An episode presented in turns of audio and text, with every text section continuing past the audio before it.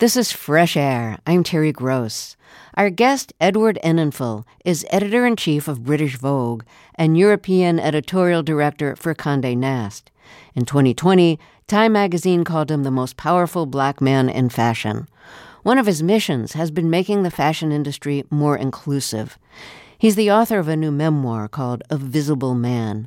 Enninful spoke with our guest interviewer, Tanya Mosley, host of the podcast Truth Be Told. Here's Tanya. Black women don't sell magazines. That's what Edward Enninful heard from the very beginning of his career in the fashion industry. And for him, that just sounded absurd. Growing up in Ghana and the UK, Enninful watched his mother, a dressmaker, transform women's lives. And he saw how women of color not only influenced street and high fashion, but served as tastemakers, influencing the very pages of the magazines they were shunned from. This insight is one of the driving forces behind Enninful's three decades long career as a stylist, art director, and editor for some of the most popular fashion magazines and brands in the world. For the last five years, Enninful has served as editor in chief of British Vogue, holding the distinction as the first male, black, and gay editor in the magazine's 106 year history. He's written about his life and career in a new memoir titled A Visible Man. Edward Enninful, welcome to Fresh Air. Thank you for having me. It's a pleasure to be here. Pleasure to have you. So, you first got into the fashion industry as a model, 16 years old, discovered on a train, and from the very start, you felt othered. You could see clearly, as you write in this book, that you were entering what you called a racist, classist industry. How did that show up for you in those beginning days as a model? I mean, you know, I remember we moved over from Ghana to to London, and in Ghana, you know, everybody was black. It was a black country, and I came to England and realized that I was a minority, which in itself was quite strange. So anyway, one day I'm on the train, and I was 16 years old, and there was a a gentleman staring at me on the train. And, you know, I was quite sheltered. You know, my family kind of, you know, religious and I wasn't very worldly. And this man was staring at me. And after a few stops, he got up and gave me his card. And his name was Simon Foxton. And he was one of sort of the premier fashion stylists in England at the time. And he worked for ID magazine and another magazine called Arena. So I remember going home to my mom, you know, my Ghanaian mom, and I said, you know, mom, I, I was stopped on the train to be a model. I mean, I didn't think I could be. I was so lanky and tall and with very dark skin, and for me, models never looked like that. So anyway, my I wore my mother down after two weeks, and um, and then I really started realizing what the industry was really like. Because I'll go to castings, and I'll be told, you know, I, I was too dark, or that you know my lips were too big, or my nose was too wide. And uh, to be honest, thank God I had great friends who would shoot me for magazines. But when it came to paid jobs, that was difficult. You know, I really saw firsthand that being dark skinned or being black wasn't so desirable back then. And as a young kid, that, that's as a 16 year old, 17 year old, that's quite a hard thing to take on because you know, I believe people can say what they want about your work, but when they when they when they sort of criticize your being and how you look, it's it's it's it goes deeper. So I remember modeling when I was and I'm thinking, ah, this is not going to be what I'm going to do for the rest of my life. You knew. I'm going yeah. to go behind the cameras. So I started learning. You started learning. This is interesting though because there is that dichotomy between you understanding that you weren't the desired look, but then also this scout, this photographer, Simon, seeing something in you. What did you understand that to be at the time? I mean, at the time, I just, I realized that, you know, the world was kind of changing, the modeling world was changing, the fashion industry was changing, but it was changing on a sort of street level. So magazines like ID Magazine and The Face were changing the face of fashion by scouting people off the streets and not your classic looking sort of models, you know, the, the, the blonde, blue eyed aesthetic. So it was a really daunting time, but also a thrilling time because in sort of in magazines, really people from interesting, diverse backgrounds started to appear. For those listeners who don't know, can you describe what ID magazine was back at the, the time in the 80s and 90s when you were there, and what place did it have in the fashion world? So, ID magazine was the first magazine to document street style in the UK, and it was run by young people for young people. And it was started in 1980.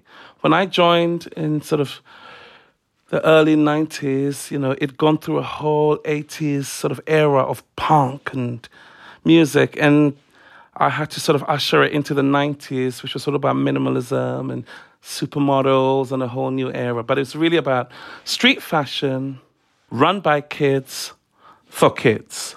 So you had Vogue, you had Harper's Bazaar, you had Elle in one corner, and in another corner you had ID, The Face, Blitz magazine in another corner, all about youth culture. You took on a pretty big role at a very young age. At 18, you became what was the youngest art director at the time for ID magazine. And it was there that you asserted this power that you had to do things like hire black models. What was it like to be 18 among established stylists and fashion magazine veterans pushing something that they had never considered or was pushing against, which you had seen firsthand as a model? I mean, I remember I knew my modeling days were over when I was I would pay attention to photography and to the lighting and and the clothes and so from modeling, you know, I started assisting a bit while going to you know, I'll be going to college and then eventually I got given the role of fashion director at ID when I was 18. And there I was, an 18 year old in charge of, you know, this important magazine. So what did I do? I just threw myself into it. I learned everything I could about magazines. I tell you, I, I, I didn't sleep.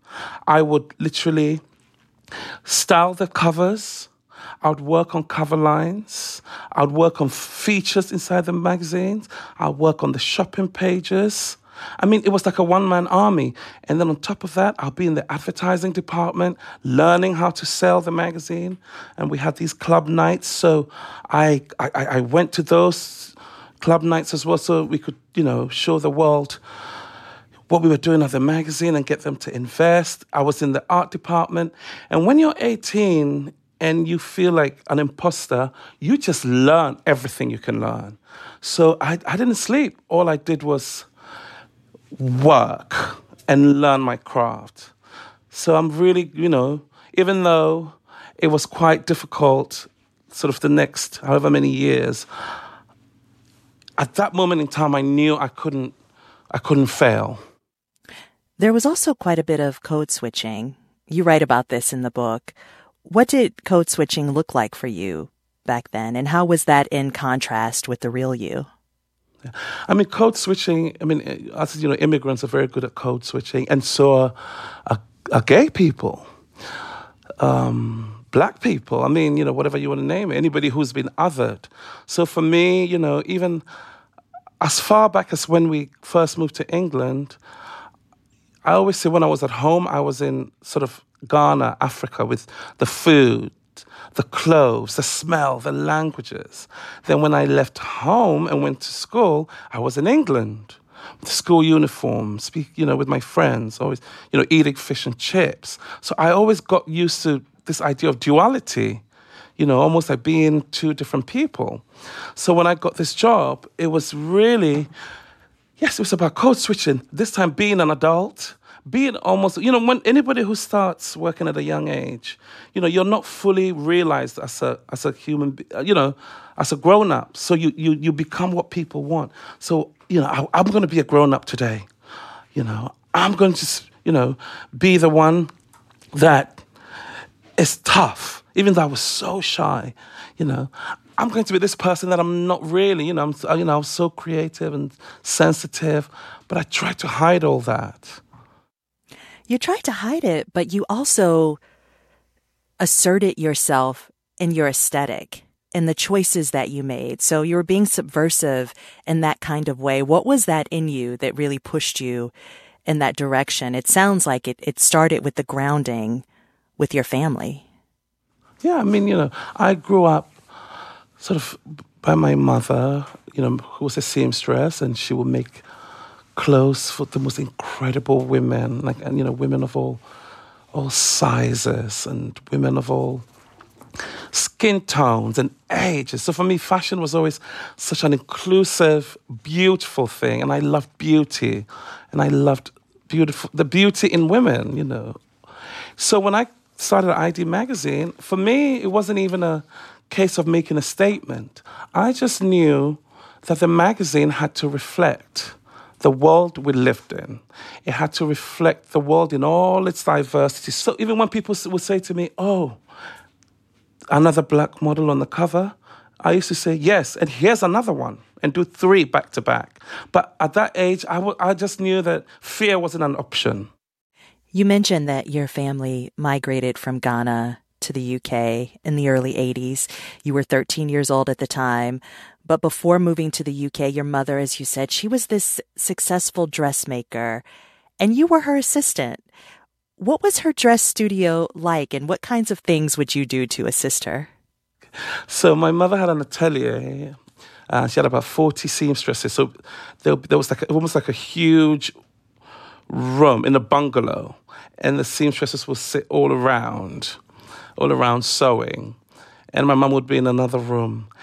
And you know, if you know African fabrics, you know the colors.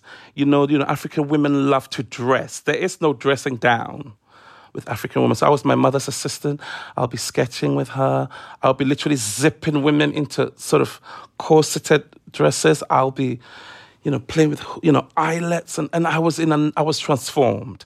But what my mother showed me, what those days showed me, and and you know, when people talk about today and you know, inclusivity and diversity, I just knew from a young age that really beauty for me started with curvy women, because growing up in Africa, you know, when my sister was very skinny, and people would say to her, "Are you okay?" thinking she was ill. So in my that's what I grew up with. So I didn't need to embrace. I didn't need to sort of go against the tide. Really, it's what I saw. The beauty of these powerful women. Your mom's clientele was pretty impressive. She would make clothes for presidents' wives. Do you remember what types of dresses she made for them? Yes. Oh my God, I remember. I remember my mom always loved um, sort of nipped in waists always like big sleeves, you know, sometimes three layered sleeves. And then, you know, peplums, but three layered peplums. But African bright orange prints, you know, African wax prints. And all I remember were those headscarves that would literally touch the sky. And the skirts were always really, really tight. So the women always hobbled along. But it was all about accentuating a woman's curves, not hiding them. It's almost like a kind of an hourglass I always remember, and I remember those beautiful, beautiful prints. You know, oranges, greens, greens mixed with oranges, yellows mixed with browns, sort of unexpected colors, which even to this day, when I'm putting colors together, I always, um, people always say, oh, that's a weird combination, but it works. This aesthetic is something that impacted your aesthetic as a stylist too. Oh my God, yes. I mean, I just knew that, you know, I always loved when women looked super glamorous, when they look the best version they could ever be. And also learning from those early days when my mom sort of really enforced, when I'm working with like, you know, Rihanna or Beyonce or an incredible icon, I know from even like a, a, a little expression on their face, if they're comfortable, or even a little wiggle of discomfort. I notice all those things because of my mother's, you know, studio and studying what had made a woman feel really comfortable and really feel at her best. Mm. So you know, you can tell when you're working with a woman if she loves what you're doing, even if she's smiling, even if she's like, "Oh, this is great." You actually know the truth. there's this little thing that you know, there's a little wiggle of discomfort sometimes, even if they're smiling, or a little a little flinch that I'm always looking for you know, I'm always looking out for it. And, and I can always be like, oh, this is not the right one, is it? And eventually they'll be like, okay, yeah, let's try something else. But these are little things that I picked up from such a young age. Had I not been around my mom, soaking in sort of women and and and and the beauty of women, I would I probably wouldn't have that sensitivity. And really, what I picked up those early days was empathy. You know, very important. Your work gained worldwide attention in 2008 when you were part of the styling team for the all black issue of Vogue Italia. Cover to cover, every shoot, every page was a celebration of black people, and it was called the Black Issue. And the original run of the issue sold out in the United States and the UK within 72 hours. I just want to go with you to that moment because, in a way, it was vindication for many, many years, you had been told that black women don't sell magazines. You'd been saying for years, though, that there is a market for this, that black women could be on the cover and sell magazines. How did it feel in that moment to see the success of that in that way? I mean, the, the, the, the black issue sort of started off when I went to what we call the ready to wear collections, you know, twice a year when designers show they're close to the world. And I just remember sitting there feeling really sad because out of a lineup of 40 models, there, was, there wasn't one black model. There wasn't one. I'm, and, I, and I'm not even exaggerating when I say there wasn't zero. And I remember returning back to New York because I was working in New York at the time on W Magazine and saying to my collaborator, Steven Meisel, who was a, you know, the premier photographer for Italian Vogue. He shot all the covers. I remember sitting with Steven and I'm being really sad. I said, Steven, there are no black models at the shows anymore. There are no black models. They're not in magazines. You know, I, am doing, we're doing what we can, but they're nowhere. And Steven was like, you know, let me speak to Franca Sozzani, the great Franca Sozzani, who was the editor of Italian Vogue at the time and a real visionary, literally came back and said, you know, let's do an issue full of black women. Like you said, cover to cover. And it was such an incredible idea, an incredible moment. It sold out. And I think they had to reprint, sort of at the time, 40,000 copies. But it showed that black can sell, that actually the world wanted it, but they just weren't being offered it. What were some of the most memorable parts of conceptualizing and producing the Black issue?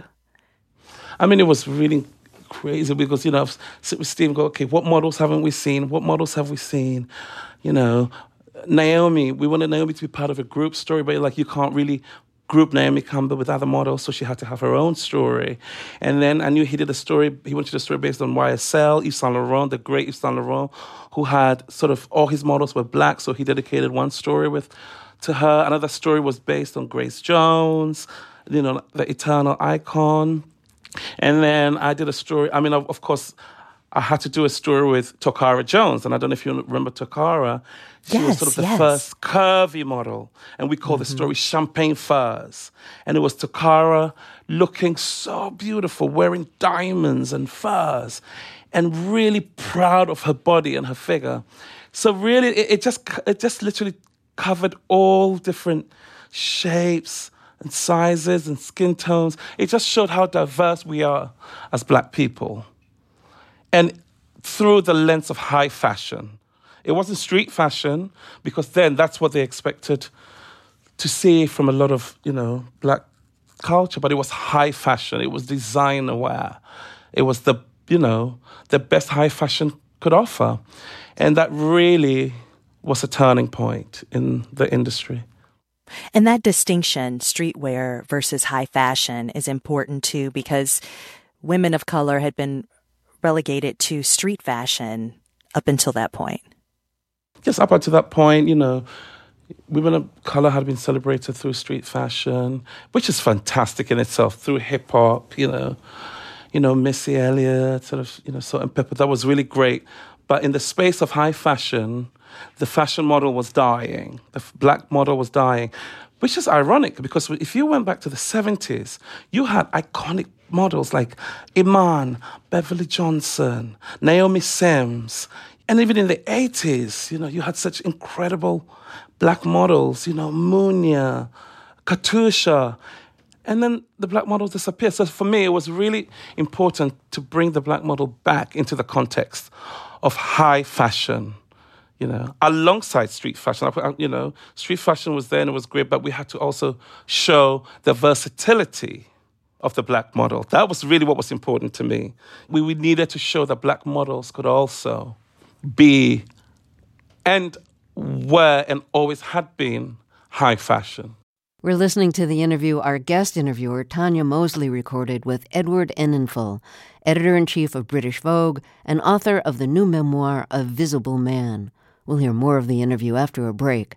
I'm Terry Gross, and this is Fresh Air. This is Fresh Air. I'm Terry Gross, back with more of our interview with Edward Enninful.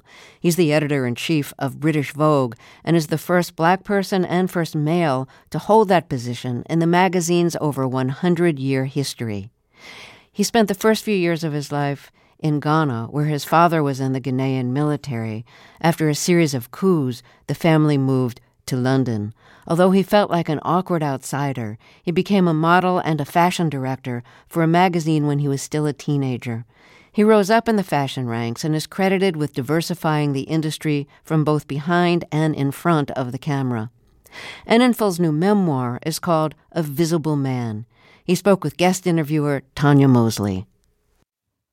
It's really interesting that you talk about the diversity that we saw in the 70s and 80s and to a certain extent in the 90s. You write that something happened in the magazine and fashion world in the 2000s. Black models were disappearing from catwalks. There was a regression in diversity. Why do you think that was? I mean, I just felt like, you know, the, the 90s sort of was heading that way anyway, you know there was the there was a grunge movement, and if you don't know what grunge is, it's that sort of the real aesthetic where photography had to be real, you know, situations had to be real, settings had to be real, hair had to be real. There was no fantasy. So that led into the early 2000s, and for some reasons, you know, with the appearance of the casting director, the model, historically, the model and the designer had always had a close relationship. But when casting directors stepped in between the model and the designer, slowly the black model started to disappear. And really, that yeah, it was the early 2000s, and it was a real watershed, you know. And I, and I just saw it went from having one model in a show, one black model in a lineup of 30 or 40, to none. but of course, I was still doing my shows and just putting as many black models or, or, you know models of color as I could in them. But yes, that's that's really was the norm, and everyone thought it was okay. But for me, that wasn't okay. A few things you're saying here. First off, I, I actually didn't, I had never heard that definition of grunge as reality. Um, I think we think of grunge oftentimes as like that grunge rock kind of raw look. Um, yes, I mean the beauty, the beauty of grunge was, you know, in London, it was a group of friends. You know, we grew up in sort of West London, and we'd shop from secondhand stalls. We didn't have money to buy designer clothes, so we'd customize our clothes. We would, you know, add, you know, safety pins to jeans or bleach jeans. You know, you, you really bought secondhand clothes and you made it your own. So that became the aesthetic, and out of it came a model like Kate Moss, you know, who was really the face of that. Right. The, and you mentioned Kate Moss, who uh, was also your muse and one of your dear friends. She was the it model in the 90s as part of that supermodel uh, group. As someone who holds such high regard for women of all shapes and sizes, what was your mindset like back then when the anorexic look was was the look? I mean, I remember I remember they used to call it heroin chic.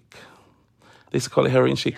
And I just remember that Kate, you know, was always tiny. She was always Kate skinny, you know, freckles on the nose, like your little, uh, your little neighbor's kid, essentially.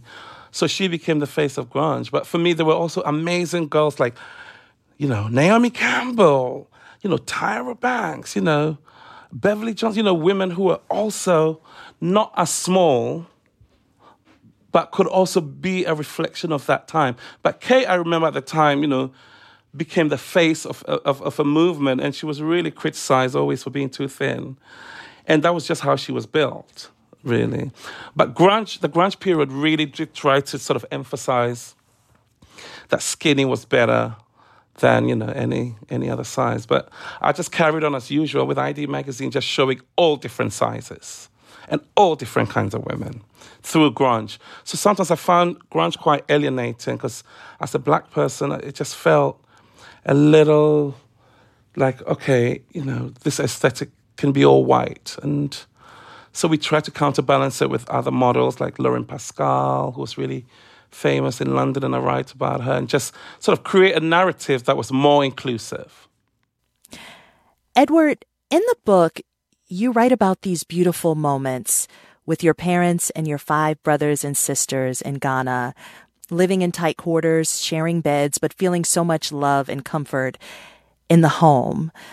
But there were also these outside realities that forced your family to migrate to the UK. You'd actually hear the sound of firing squad, so much so that you became immune to the sound. Yes, my father was in the army. He was a major in the Ghanaian army, and they were essentially the Peace Corps. So they'll go to countries like Liberia, co- countries with conflict, and sort of try to, you know, help. So we lived on a military base called Burma Camp. So, you know, we lived in Africa, but we didn't really live in a town. We lived on a military base, sort of beautiful bungalows, you know, fresh cut grass. And then opposite the house was the sea. And before you got to the sea were these sort of mounds with sticks on, sort of poles on them. And every weekend, you know, people would be marched up there and people who had at least, you know, spoken up against the government or, you know, people who had, I don't know, we, we were so young, we didn't even know the reason, but people would be marched up there and shot. And as a child, we just internalized it. We're like, you know, it's firing squad day. And we didn't even know what death was essentially, but we knew that it was firing squad day. And then, of course, um, there was a, a revolution, and the president who my father was aligned with, President Acheampong, was overthrown, and a new president came in, Rawlings, and we had to flee. So my dad, you know, for, my dad literally had to flee for his life. So he run, you know, he went off to England, and then a year later, we all joined him. And we had no idea what to expect. We had no idea. You know, we'd been in Ghana where we were just so happy to be together. And then we were in a, another country where we were a minority. And, you know, I remember looking around and all these brutalist buildings and, and, and the cold weather and thinking we were on this huge adventure. Thinking we were going to be so loved. Oh, when you were going to England. And yes. then we landed in, you know, 1980s England, and that was a different time. It was a different time. It was a different time. Maggie, Maggie Thatcher was in. Margaret Thatcher was a, you know, the prime minister, and there were the Brixton riots literally down the road from, from my aunt's flat where we moved. So when we arrived, there was already a sense of tension in the air. And I remember when we went to school, my dad would tell us to come straight home.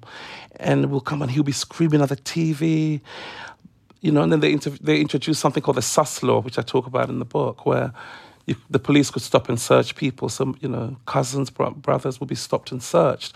So we knew we'd come from one sort of place which was unstable to a new place where we weren't necessarily, you know, favored, so to say. So that was really difficult as a 13 year old to get your head around. You know, I've been thinking about you um, as I was reading your book, and of course, the world is mourning the loss of Queen Elizabeth, who died this month at the age of 96. As someone who, who once felt like an outsider in the UK, you then, just a few years ago, received a special award from the British Empire for your services to diversify the fashion industry. When you received that award in 2016 from the British Empire, you say that it was the first time that you felt maybe seen? That you didn't feel like an outsider? I mean, I felt like all those years, you know, when you leave one country to another, you know, when you leave your home to find another home in a foreign country, and it takes quite a while. And I spent so many of my years sort of traveling, you know, I moved to New York. And then given this award while I lived in New York, I go back and I just realized, oh my God, I had contributed something to to my country. And I wasn't that little outsider who arrived on the plane with my siblings that I'd been able to sort of take opportunity and really work hard. But while doing that, also I was able to bring people up with me, people of color up with me, and I wasn't happy being the only one. So when I received the award, it was really a, a, a wonderful moment, especially also for my father, who literally had to f- come to a different country, you know, start a whole new life, not be able to work, not have any money, and bring up six kids. So I think for him, it was such a special moment. That that was also one of the reasons why I, you know, I agreed to accept it because he, you know, it, it made him very proud. There's a moment in the book where where you talk about a celebration you all had and you see your dad off to the side, so happy for you, and he's dancing and Madonna's next to him and he has no idea who, who these people Naomi on the other side. Yes, and he's a good dancer too. yeah, it sounded like a beautiful moment, but hard fought because you all didn't have a great relationship growing up. He didn't want you no. to be in fashion. He didn't want you to be gay. He actually told you he'd slit your throat if he found out you were gay. You all are cordial now. Yes, yes. I mean, you know, like I said, you know, I was sort of the spacey, quiet, artistic child, and I always kind of stayed out of his way. Um, my brothers would always sort of get into trouble, but I would always just hide. I was so petrified of him. And then, you know, I guess he must have known that I was different or special, as they say. And we didn't have a very, you know, good relationship. And then when I was 16, um, you know, I I got into fashion and I was supposed to be going to university when I was 18 and I, I enrolled at Goldsmiths University, but I really was not interested in university. I was interested in fashion. And one day I decided to tell him the truth that I hadn't been going to school and that I wanted to be in the media. And so he threw my stuff out, and I was like out of the house. So I left, and we didn't make contact for a lot of years. And then, you know, my mother got ill, and uh, I watched him just look after her and be sort of this incredible husband, essentially, and really cared for her for a lot of years before she passed. So that's when, you know, our relationship started getting better. Do you think he sees you now? I think he does. But there's always, I mean, you know, there's always this thing of you always think to yourself, if I didn't do what I did, if I didn't have this level of success, will I still be seen? And I like to say yes. I like to think yes. But, you know, it still plays on your mind sometimes. If you're just joining us, I'm talking with Edward Enninful, editor in chief of British Vogue. In 2020, Time magazine called Enninful the most important black man in the global fashion landscape. He's written a new memoir about his life as a model, stylist, and magazine editor titled A Visible Man. More after the break. This is Fresh Air. This is Fresh Air. I'm Tanya Mosley, and today we're talking with Edward Enninful, editor in chief of British Vogue. He's written a new memoir titled A Visible Man. Edward, you you're a self-professed workaholic. This is an issue I wanted to talk with you about too, because I'm the same way. Um, you call it psychological shelter. In what ways was overworking like a psychological shelter for you? That phrase really stuck with me. I mean, I worked to not have to deal with the world uh, or personal life. I just worked into into the ground.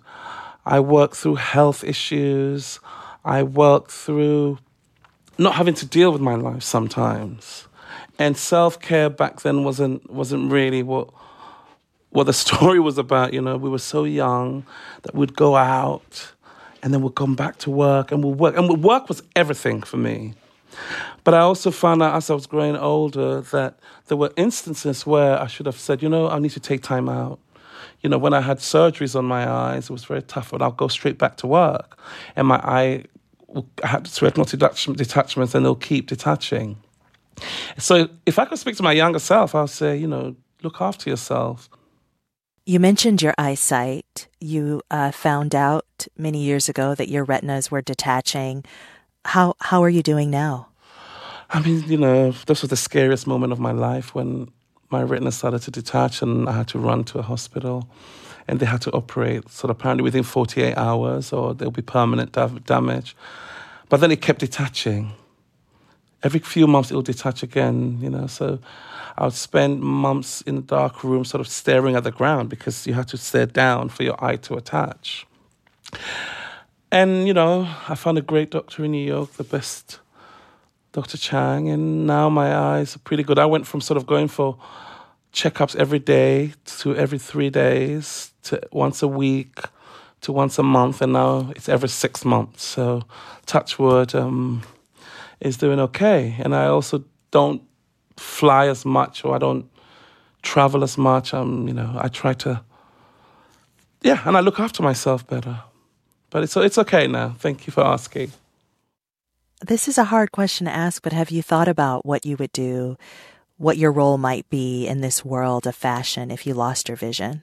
Oh my God. I mean, I always say that's my biggest fear, you know, but I also know that while I was, while I was um, in the darkness, not being able to be visually stimulated, I dreamt bigger. I saw technicolor.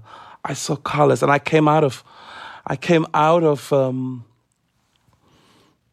the three weeks in the darkness to create one of my most memorable covers with Rihanna as the queen for W Magazine. I don't know if you remember that. She had a crown on, she had a gold eye. Yes. So my imagination, I may not be able to style if that did happen, but I know that I can redraw into my my imagination because in my imagination I see everything. I see beauty. So, you know, let's touch wood. Let's not let's, you know, I don't want it to happen, but if it happens, you know, I'll find, I'm sure I'll find a way to deal with it, as most people do. Yes, it's so interesting when you talk about your imagination and just that quiet and that stillness because you also have this rare talent of being able to style and ideate in your sleep. Like you come up with ideas while you're sleeping. I know, it's a funny one, isn't it? I remember growing up and I said, you know, a lot of stylists will go to shows and they'll pick out the green dress and they'll shoot the green dress, but I couldn't do that because I, I, I just couldn't do that. I just had to have a character. I had to have a sense of a character. She had to have an inner life. She had to. I had to have a fully rounded character. You know, who was she? Where did she live? Where was she from before the clothes would come in? So I remember sometimes I'll be really fighting with myself and not coming up with an idea, and I'll go to sleep. And then I'll wake up and I'll see all the images. I'll see all the images. I'll see the model. I'll see the location. I'll see the hair. I'll see the makeup. And for years, I thought that was cheating until I think, you know, I was thinking with my mom who said, you know what, that's actually a gift. Because I didn't know that there was what a gift was. So that's what it's a God given gift, and you have to really look after it. How has your your aesthetic, your fashion sense evolved over time? I mean, my fashion has really been. I mean, I said I always got it from my dad. You know, the classic T-shirt, a classic black shirt, white shirt, flat front pounds, a great coat. I've always dressed like that, and I, I remember at the time, even though my my book is called "A Visible Man," it's about me wanting to be seen despite being black, being gay, being working class, being a refugee. But in my dress sense, that's the irony. I wanted to be invisible. Also, so I didn't have to think in the morning when I had to go style somebody. I didn't need to sit there for an hour figuring out what I was going to wear before I went out to dress people. So I just jump into my uniform. So I've always had a uniform, which makes me invisible when I have to style.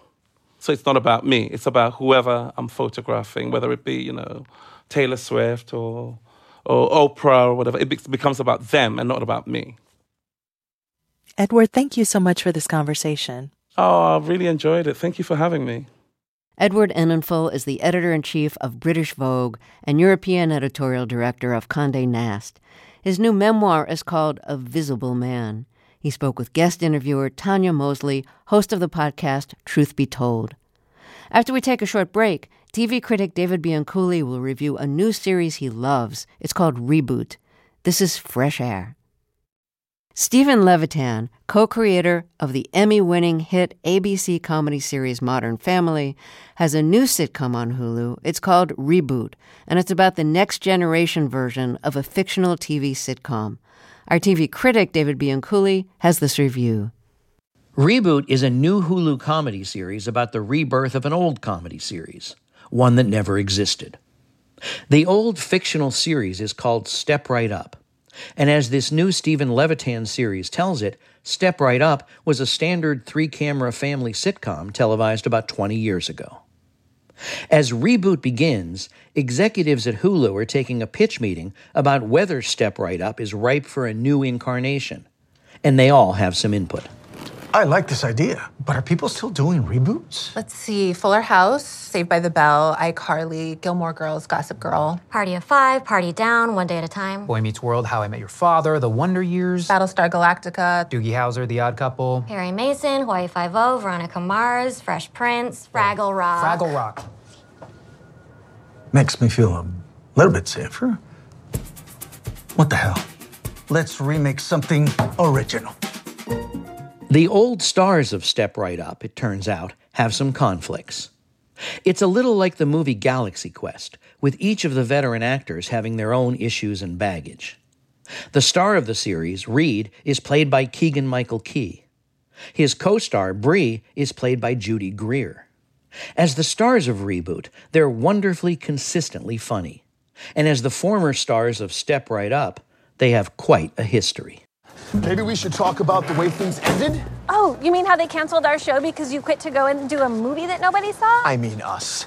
I got back from a location. You left the country to marry a duke without so much as a goodbye. We were broken up, remember? We broke up all the time. Bree, we got back together, we broke up. It's something we did. care?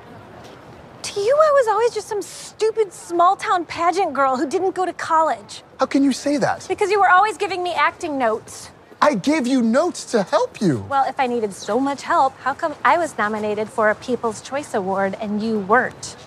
Because the people fell for your contrived little snort laugh. Or because you were overacting. Both of them are inspired choices for this reboot series, and the show's excellent casting doesn't end there. Rachel Bloom from Crazy Ex Girlfriend plays Hannah, the TV writer producer who pitches the idea of bringing back the original series. And Paul Reiser, in his best sitcom role since Mad About You, plays Gordon, the show's original creator. Contractually, Step Right Up can't be rebooted without Gordon being a part of the team, so he's brought back to work with a new generation of writers in the writer's room.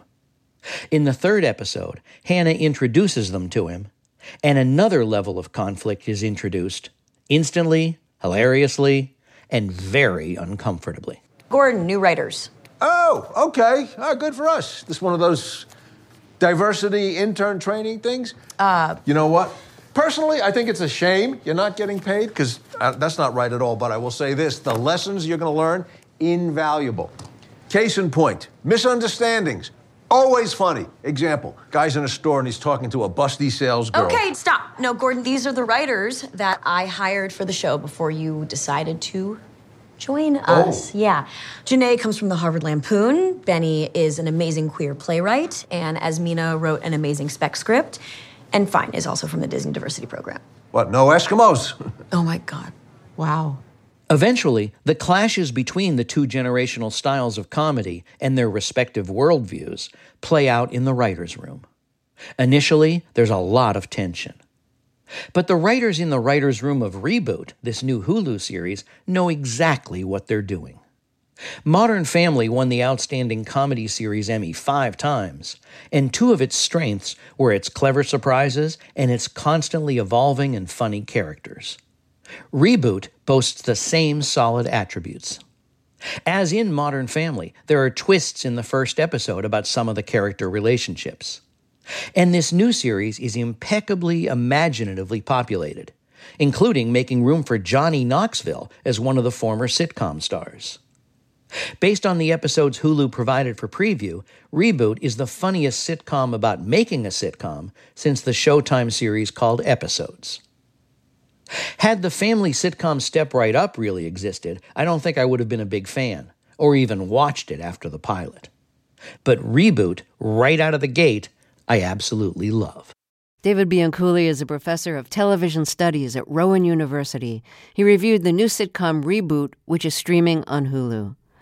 Tomorrow on Fresh Air, We'll talk about how climate change is creating rising sea levels, extreme storms, floods, and fires, destroying homes and businesses, overwhelming our aging infrastructure, and poisoning drinking water. My guest will be Brady Dennis, a national environmental reporter for the Washington Post, who covers climate change and efforts to slow it down. I hope you'll join us. Fresh Air's executive producer is Danny Miller. Our technical director and engineer is Audrey Bentham. Our senior producer today is Sam Brigger. Our interviews and reviews are produced and edited by Amy Salit, Phyllis Myers, Roberta Shorrock, Lauren Krenzel, Heidi Simon, Teresa Madden, Anne-Marie Baldonado, Seth Kelly, and Susan Nyakundi. Our digital media producer is Molly Seavy-Nesper. Thea Challoner directed today's show. I'm Terry Gross.